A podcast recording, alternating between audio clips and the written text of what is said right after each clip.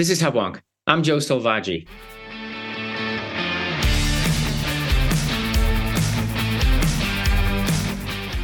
Welcome to Hubwonk, a podcast of Pioneer Institute, a think tank in Boston. How much money can the US borrow before ordinary citizens take notice? It may well be that we're about to find out. While the federal government has run a deficit since funding its incepting Revolutionary War, the 2023 budget year $2 trillion deficit has pushed the debt over 100% of GDP. This profligate borrowing at a time of relative national prosperity and security is a reflection of a bipartisan appetite for more public benefits and lower overall tax rates. But the most daunting of our future fiscal challenges comes not from discretionary choices from passing administrations, but rather from a well predicted demographic shift of the more than 10,000 baby boomers who are retiring every day. While all expect to collect Social Security and Medicare benefits that they've been promised, they will likely have a front row seat to those programs' insolvency in the coming decade. This debt wall will also affect those still in the workforce as federal borrowing will raise interest rates, stoking inflation at every level of the economy.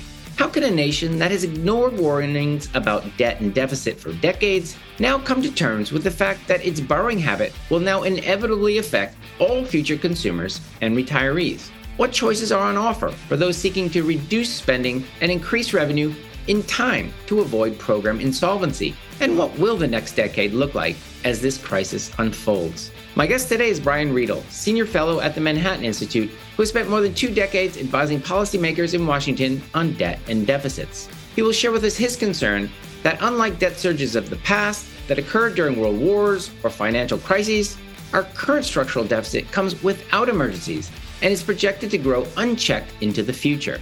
He will discuss the effect the debt is having on Americans' ability to spend and borrow in the current economy and the impending insolvency of Social Security and Medicare for seniors in the coming decade. Mr. Riedl will offer his views on how responsible voters and their representatives can find compromise to fuse the coming crisis.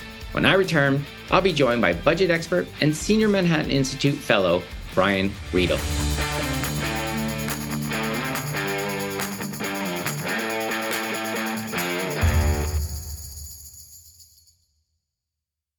Okay, we're back. This is Hubwonk. I'm Joe Selvaggi. I'm now pleased to be joined by Manhattan Institute's senior fellow, Brian Riedl. Welcome to Hubwonk, Brian.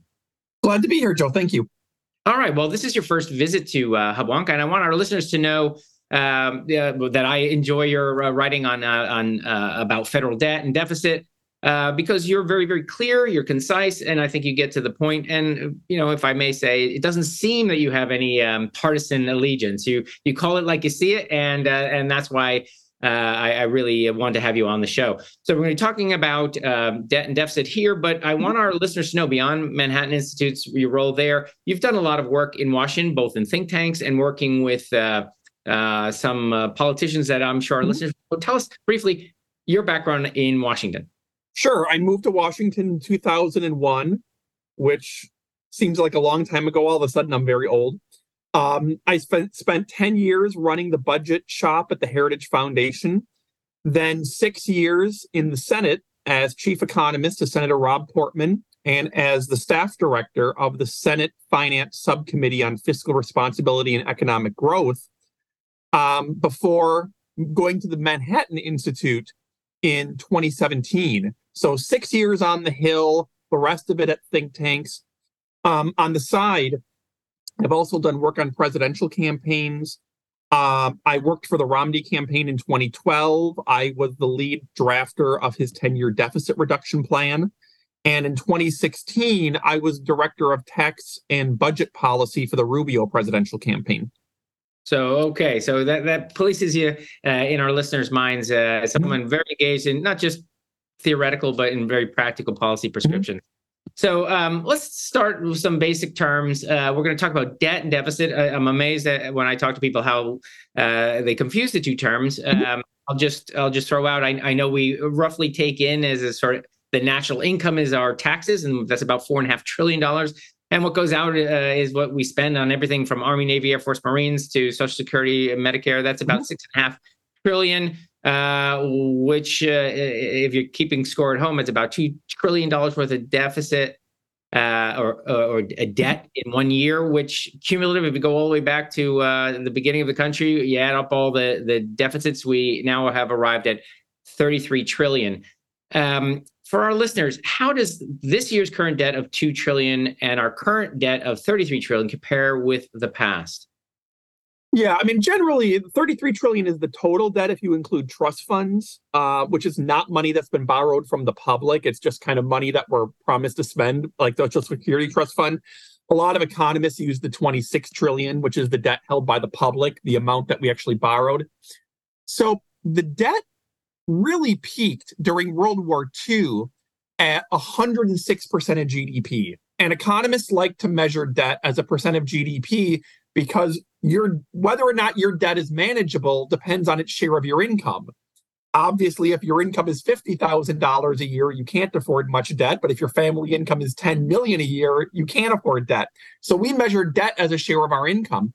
It was 106% of GDP at the peak of World War II, which was a record. But then, thankfully, World War II ended and it dropped all the way down to 23% of GDP by the mid 70s and was still about 35% of GDP by 2007. Unfortunately, it has since spiked to 100% of GDP, right under that World War II number. And the scary thing is, we're headed to about 200% of GDP over the next couple decades, which would double the debt level from World War II. So again, to put it in historical context, you mentioned World War II, uh, not a small event, fighting uh, really bad guys on both uh, mm-hmm. uh, coasts. Um, I don't know, 50 million lives lost. It, it was epic. Uh, and and then uh, again, the United States played an important role in resolving that conflict.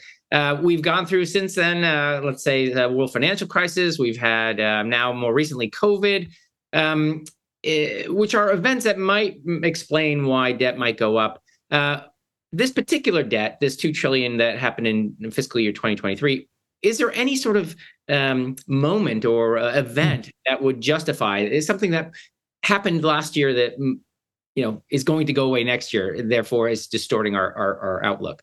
Well you're, you're hitting on why economists consider this year's deficit to be an earthquake for the budget and for the economy.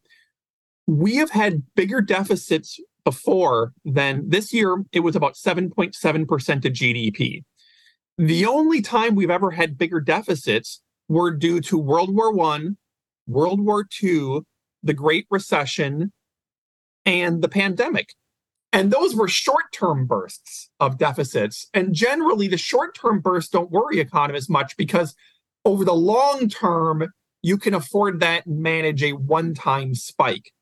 What's scary is in the last year, the deficit doubled from 1 trillion to 2 trillion during peace prosperity, no major wars, no pandemics. This is driven by the permanent cost of government. Uh, we have had Social Security and Medicare costs go through the roof. Interest costs have doubled on the national debt over the past two years. And then you had a really big spending spree and, frankly, tax cut spree from Donald Trump, followed by Joe Biden. And so the danger is this isn't a one time spike that's going to go away. In fact, these deficits are going to get bigger. We're projected to have the deficit rise to $3 trillion within a decade and then keep going. So this is a lot more dangerous than a one time spike that you can pay for over a longer period. So we talk about spending too much. Uh, again, I think our, our revenue. We can talk about revenue and uh, if it if it dips, but I'm going to uh, guess that you're going to tell me it hasn't dipped much to justify this. So we're talking about a spending phenomenon. Um, for our listeners, maybe on the on the left, they may think, well, these this must be uh, all that spending we do on defense, or on the right, it might be uh, uh, transfer payments to uh, I don't know indolent uh, welfare recipients. Uh, these are largely myths. Where does our government spend most of its money? Where where's where are the big bucks going? Social Security and Medicare are the biggest programs and they're growing rapidly. This is the predictable result of 74 million retiring baby boomers, as well as on the Medicare side, rising healthcare costs. Last year alone, Social Security costs rose 11% and mm-hmm. Medicare costs rose 18%. Just to give you a flavor, there's kind of a myth that Social Security and Medicare pay for themselves with premiums and payroll taxes. That's just not true. They don't come close to enough. So every year, Washington has to transfer general revenues into the Social Security and Medicare systems to pay all benefits. Last year, it was $500 billion that had to be transferred into Social Security and Medicare. A decade from now, it's going to be 2 trillion. So if you want to know why deficits are rising, the main reason it's because the cost of the Social Security and Medicare shortfalls are going to leap by one and a half trillion dollars.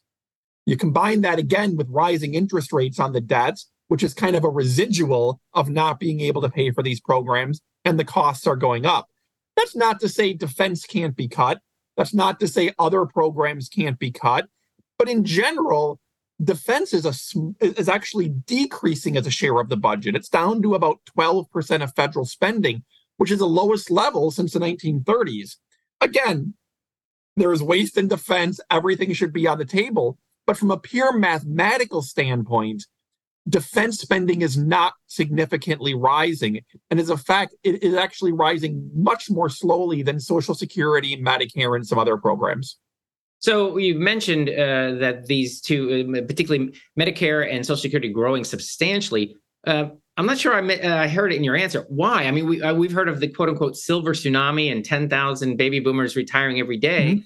Yep, I get that. Mm-hmm seem like extraordinary numbers. Uh, you know, we, have we've, we've talked about healthcare costs uh, generally on this podcast. Why do you see, in addition to you know uh, uh those retirees, what what's driving this uh, increase? Yeah. Well, yeah, I mean, again, the big part is just demographics. You add 74 million people to a system when the number of workers is actually not growing. You're down to a decade from now, we're going to be down to two workers for each for each retiree.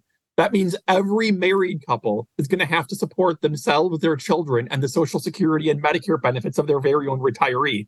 Every married couple. But it's not just demographics. Again, as you mentioned, rising healthcare costs makes the hole in the Medicare program two to three times the size of the hole in the Social Security program. Because when healthcare costs are rising five, six, seven percent per year, you have to add that on to the demographics. Additionally, for Social Security, this is not well understood, but Social Security bakes into its system very large benefit increases from generation to generation, much faster than inflation. So when you have programs that have more retirees jumping in with more generous benefits and rising healthcare costs, while the number of workers paying these benefits is stagnant, ultimately the system kind of tips over. It can't pay for itself, and you have to uh, put trillions into Social Security and Medicare. To take a look at the 30 year budget, the Congressional Budget Office has said that over the next 30 years, we're going to run budget deficits of $119 trillion, which is like a staggering number. And that's even with the tax cuts expiring 119 trillion. Of that, 116 trillion will be social security and medicare shortfalls and the rest of the deficit over 30 years is just 3 trillion. So the budget is nearly balanced over the next 30 years except for social security and medicare. It's the whole ballgame well, uh, I'm glad we've you know we've really dialed into the uh, the issue here. Now, again, uh, uh you know, our listeners may have their own positions, uh, own normative values at the size of government, and we can have that discussion on another mm-hmm. podcast. At the end of the day, we know uh, if you borrow money, you have to pay it back. Or at least I hope we know that, and we know that the government doesn't have its own money. So, in a sense, if it doesn't collect it in, in revenue, it has to borrow it, borrow it from the future. Um, a lot of our listeners are thinking, ah, it's not my debt, not my problem. Uh, I'm going to get old. I've been promised Social Security. Uh, you know, is is anybody um, uh, talking about this uh, at a uh, political level? You know, anyone running for office? we've got a presidential year in the future, but also um, you know, has anybody tabled any kind of uh, solution, be it uh, uh, an adjustment to benefits or a proposed tax increase? Uh, is anybody talking about this? Not since Paul Ryan got savaged uh, when he tried to reform Social Security and Medicare, and opponents ran ads showing him murdering senior citizens. Donald Trump has kind of altered Republican orthodoxy.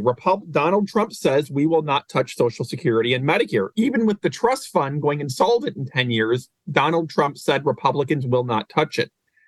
Democrats have basically said the same thing. In fact, the more Social Security and Medicare get closer to insolvency, the more politicians double down on their refusal to fix it. You'll remember during the State of the Union, Joe Biden said, I will never change benefits for Social Security and Medicare by one penny.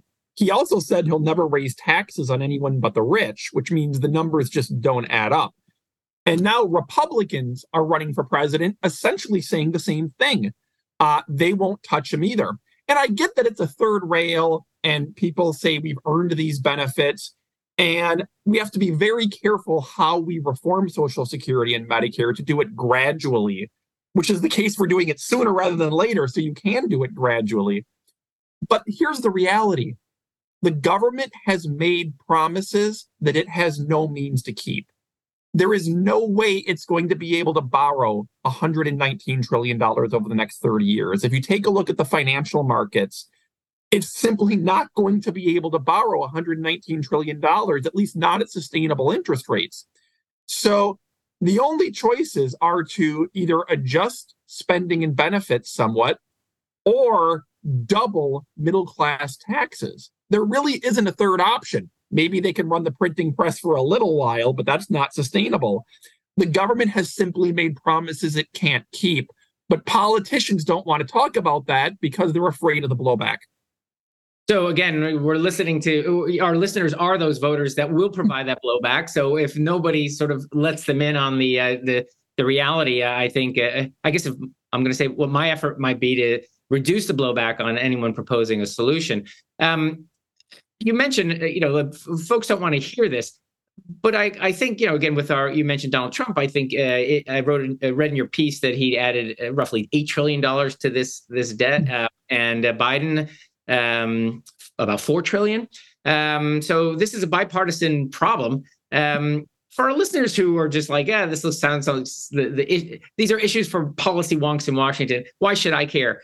You, you alluded to the fact that we have uh, we can't borrow at sustainable rates.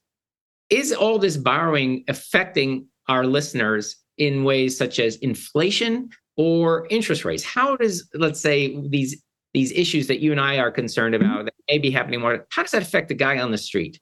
We're seeing it already. Uh, interest rates are rising. Mortgage rates are nearly 8%. Uh, part of this is driven by debt. The more the government borrows, the more it raises interest rates. And that's because there's a pool of savings out there. This is a little bit of a simplified model, but there's a pool of savings out there. And the more savings the government soaks up to pay for its deficits, the less savings that's available for families to borrow for home loans or car loans or businesses to borrow. So that creates a little bit of a shortage for savings for everybody else, which pushes up the interest rate. We're seeing interest rates rising right now. We're seeing inflation rising right now. It's not all driven by debt, but a lot of it has been driven by very rapid increases in government spending. And now the financial markets are somewhat spooked by the rising debt. And so that's part of the reason they're pushing up interest rates if you want to take a look at a general consensus among economists, it is that the amount of borrowing projected over the next 30 years should by itself add three points to interest rates. So if the interest rate would be 4% at current debt levels, just the borrowing for the debt would raise it to 7%. Now, perhaps other factors can counterbalance that. The Federal Reserve can try to lower interest rates more. Perhaps savings will rise elsewhere.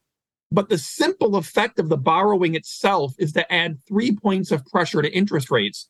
That's going to affect everybody in the meantime. And we haven't even gotten into the fact that the unsustainability of this means your taxes must eventually go up if spending is not restrained. This is not an ideological point. This is a mathematical point. If we don't do anything about these costs, middle class taxes will dramatically rise because I'm telling you, taxing the rich ain't going to be enough.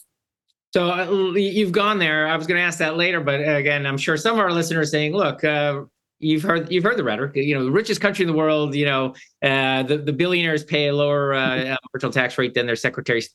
Tell our listeners why can't we just simply soak the rich? You know, we've got trillions of dollars in debt, and we've got all these billionaires. Why not just uh, uh ask them to pay their quote unquote fair share? The argument that taxing the rich can fix the budget made sense when the deficit was $300 billion a year. When the deficit is 2 trillion heading to 3 trillion, you can tax the rich. I think it should be on the table. I think it should be part of the solution. If you think taxing the rich can close a $116 trillion Social Security and Medicare shortfall over the next 30 years, you're dreaming. We could seize every penny of, of wealth from every billionaire and it would fund the government for eight months. Once yeah. for eight months, and then it would be gone. We could assess 100% tax rates on everyone over four earning over 400,000. It wouldn't even balance the budget. I did a report on taxing the rich recently where I used models from Treasury, the Congressional Budget Office, and liberal think tanks to maximize taxing the rich. I set every tax for the rich at the level that would maximize revenues. And I determined that if you just completely ignored the economy, you could maybe squeeze about one to one and a half percent of GDP in revenues out of the rich. Maybe there's a case for doing that. Taxing the rich should absolutely be on the table.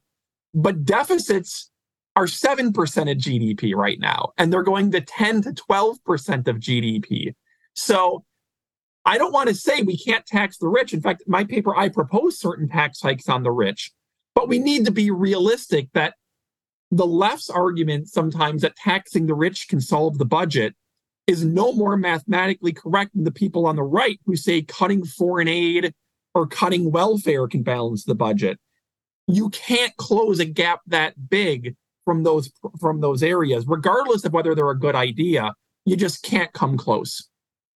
So okay, so I think we've uh, I hope uh, scared a few people and also um, taken off the table some of the myths that you know th- this can be solved with taxing mm-hmm. those over. Um, I, I, think I had read the paper whereby all the revenue of those making more than four hundred thousand dollars, all of it is two trillion dollars a year. We're borrowing that, so it's uh, you know it's the scale is is is mm-hmm. uh, very very out of balance. So you've been on the hill, you've been in think tanks, you've been mm-hmm. writing about this extensively where is our solution and you know who's who's going to have to essentially tighten his belt? Where where is the pain going to fall? Let's assume you know i'll stipulate that we do it in the short term. In the long term you know we're all dead i guess as an economist would, would say. But in the short term what's what's a viable path one might take?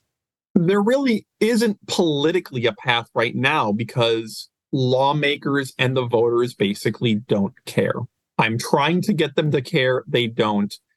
Ultimately, what's going to happen at some point is the financial markets are going to have the final say. Uh, because we are dependent on borrowing $119 trillion from financial markets to pay these benefits. If the financial markets simply refuse to, to, to lend it, then you have no choice but to either print the money, which creates its own problems, or finally address debt and deficits.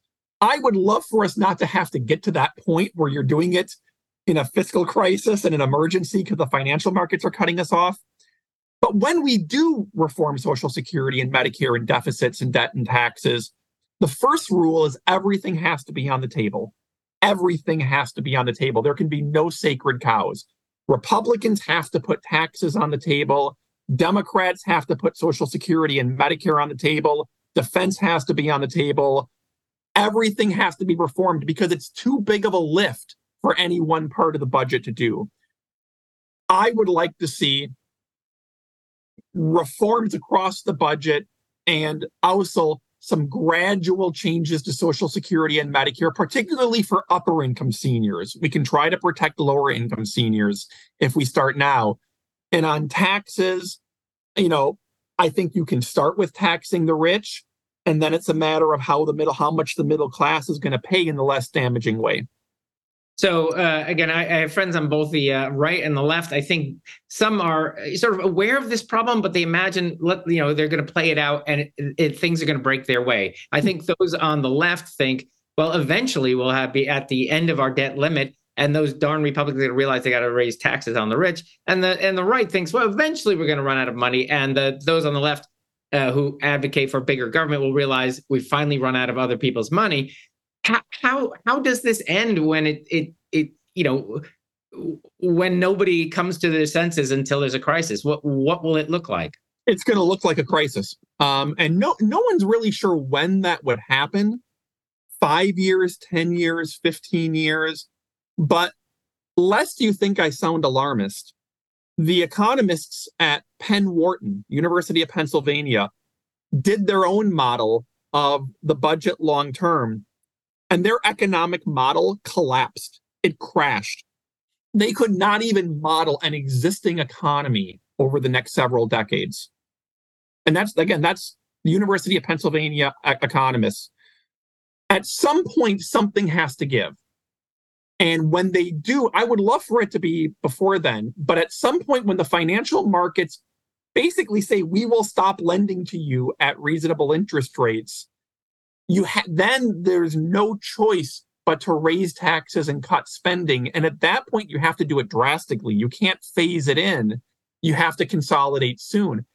And a lot of policies that right now seem absurd, you know, nobody wants to change Social Security and Medicare. Nobody wants to raise taxes on the middle class. Nobody wants to cut defense, or nobody on the the right wants to cut defense. No one on the left wants to to to you know uh, change anti poverty programs. A lot of policies that right now sound absurd will be less absurd when the financial markets have essentially cut us off and we have no choice. That might be what brings Republicans and Democrats together. And the sad reality is I talk to members of Congress every day and every week. They know all this. They know this is happening. And a lot of them actually have their own little plans of here's what we're going to do when we have to sit down and solve Social Security and Medicare. A lot of them actually have their own little pet ideas. So everyone in, on the Hill knows this is coming, but they want to delay it as soon as possible because if they talk about it now, they'll get hammered by voters. So as as the end uh, approaches, uh, um, our voters in our in our audience are listening, uh, perhaps still a little bit skeptical. Um, is it fair to say that our current uh, spike of inflation and our rising interest rates, including mortgage rates uh, that are making homes more expensive, is this sort of the beginning tremors of, of, of an imminent earthquake? In other words, is this really a symptom of that larger problem? And, and if it is, you know, I think a lot of people saying, oh, you know, uh, once these interest rates come back down, then then I'll go buy a house or well, what's you know whatever. Um, I think people think this is temporary. What you're suggesting is this is a sort of a, a curve up into uh, uh, you know a, a, a pretty fraught future. It's funny because people say you guys have been warning about Social Security and Medicare forever, and nothing bad has happened. Well, the warning has always been that Social Security and Medicare were going to be in deep trouble starting in the 2020s and 2030s. The reason they talked about it in the 90s and 2000s was because that was the last chance to phase in gradual reforms. But the argument that, oh, you guys have been telling us this for decades, yeah, they were telling you that $2 trillion deficits were coming by the 2020s. And now it's the 2020s and the deficit is 2 trillion. And they were telling you forever that Social Security was going to go insolvent in the early 2030s. And now the trustees have said in 10 years, Social Security will be insolvent. And so the warnings were actually correct. I think people may have misheard when the collapses were going to come. They weren't going to happen in the early 1990s or early 2000s. That was the last chance to phase in reforms. It was always going to happen now, and it's coming now, and we're already feeling it. The deficit is 2 trillion. Inflation and interest rates are rising. Social Security is scheduled to be insolvent in 10 years. And if people think that interest rates are going to go back to what they were 10 years ago, I, I find it highly unlikely that the Federal Reserve is going to reduce the federal funds rate back down to zero or 1%. I think they're not going to want to get burned again. The financial markets aren't going to want to get burned again interest rates may come down somewhat from where they are now. But if you think 3% and 2% mortgage rates are coming back, I think you're going to be really surprised when that does not happen. Indeed, indeed. So we're getting close to the end of our time together. Uh, I kind of already asked you this question, but if you were, I always like to ask every policy uh, guest uh, if you're king for a day, or you had every one of the you know 435 members of uh, Congress in a room, and they were all listening to you and taking notes. What would you prescribe uh, right now? What would you do? Uh, um, you know, assuming you had the, you know, the mm-hmm. cooperation and the political will behind you.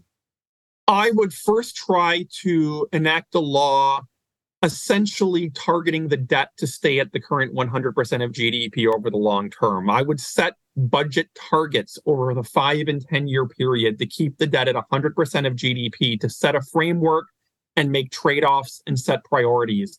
And then from there, I would try to get members to put everything on the table. Gradual reforms to Social Security and Medicare, mostly starting with upper income individuals and trying to squeeze out inefficiencies. And there will be taxes, taxing the rich. And on the tax side, too, trying to clean up as many bad deductions and loopholes. That's a good place to start. Bad deductions, bad tax loopholes, and get everything on the table to get that going. First, you set the framework of what the debt target should be, and then everybody has to hold hands and jump together. All priorities are going to take a hit. Indeed. That way, uh, ultimately, we don't go, go off that cliff whereby I, I can't imagine when we essentially become insolvent, uh, some 80 year old relying on Social Security, the, the check would, you know, it, wouldn't that, or I don't know, and aircraft carriers would essentially pull into the dock and not have any gas to leave. Is that is that what it would look like? Um, you know, or am I? Yeah, I mean, I mean, ultimately, what you probably talk about the 80 year old with the Social Security check. That's why the longer we wait for reforms, the less likely it is the reforms will include Social Security and Medicare changes. Because when baby boomers are 80 and 85 years old, when you have 74 million baby boomers in their 80s, it's too late to change the retirement age and benefits. That means it's all going to be done on the tax side. And some may say, great, protect benefits tax the rich. But as I said earlier, in order to pay all benefits, forget taxing the rich, you're going to have about a 20% national sales tax, a value added tax, and you're going to have your payroll tax jump up about eight or 10 points. That's basically the future you're facing, which is European taxes, but without the European benefits going to families, because the money instead is all going to seniors. So the families paying European taxes won't even get the European benefits. That's kind of the future we're headed for. Well, for those uh, right of center listeners, uh, that that's a dystopian world that I think uh, perhaps should motivate those on the right, perhaps, to come to the table and say, the future that we're, uh, uh you know, if, uh, that we're trying to avoid looks very uh, large government, large taxes, and everyone unhappy. That that doesn't sound sound very good. So we've run out of time. I want our listeners, if you've we've piqued their interest in, in your writing and your analysis, where can we read more? Brian Riedl, uh, I know, of course, Manhattan Institute. You're part of a wonderful organization. I I, I listen to frequently, uh, mm-hmm. the Dispatch. Where can we find uh, your writing? Uh, again, if you go to my page on the Manhattan Institute, there's a link to all of my writing. I write for the Dispatch. I write for um, the New York Post, the Daily Beast, occasionally for Washington Post and New York Times.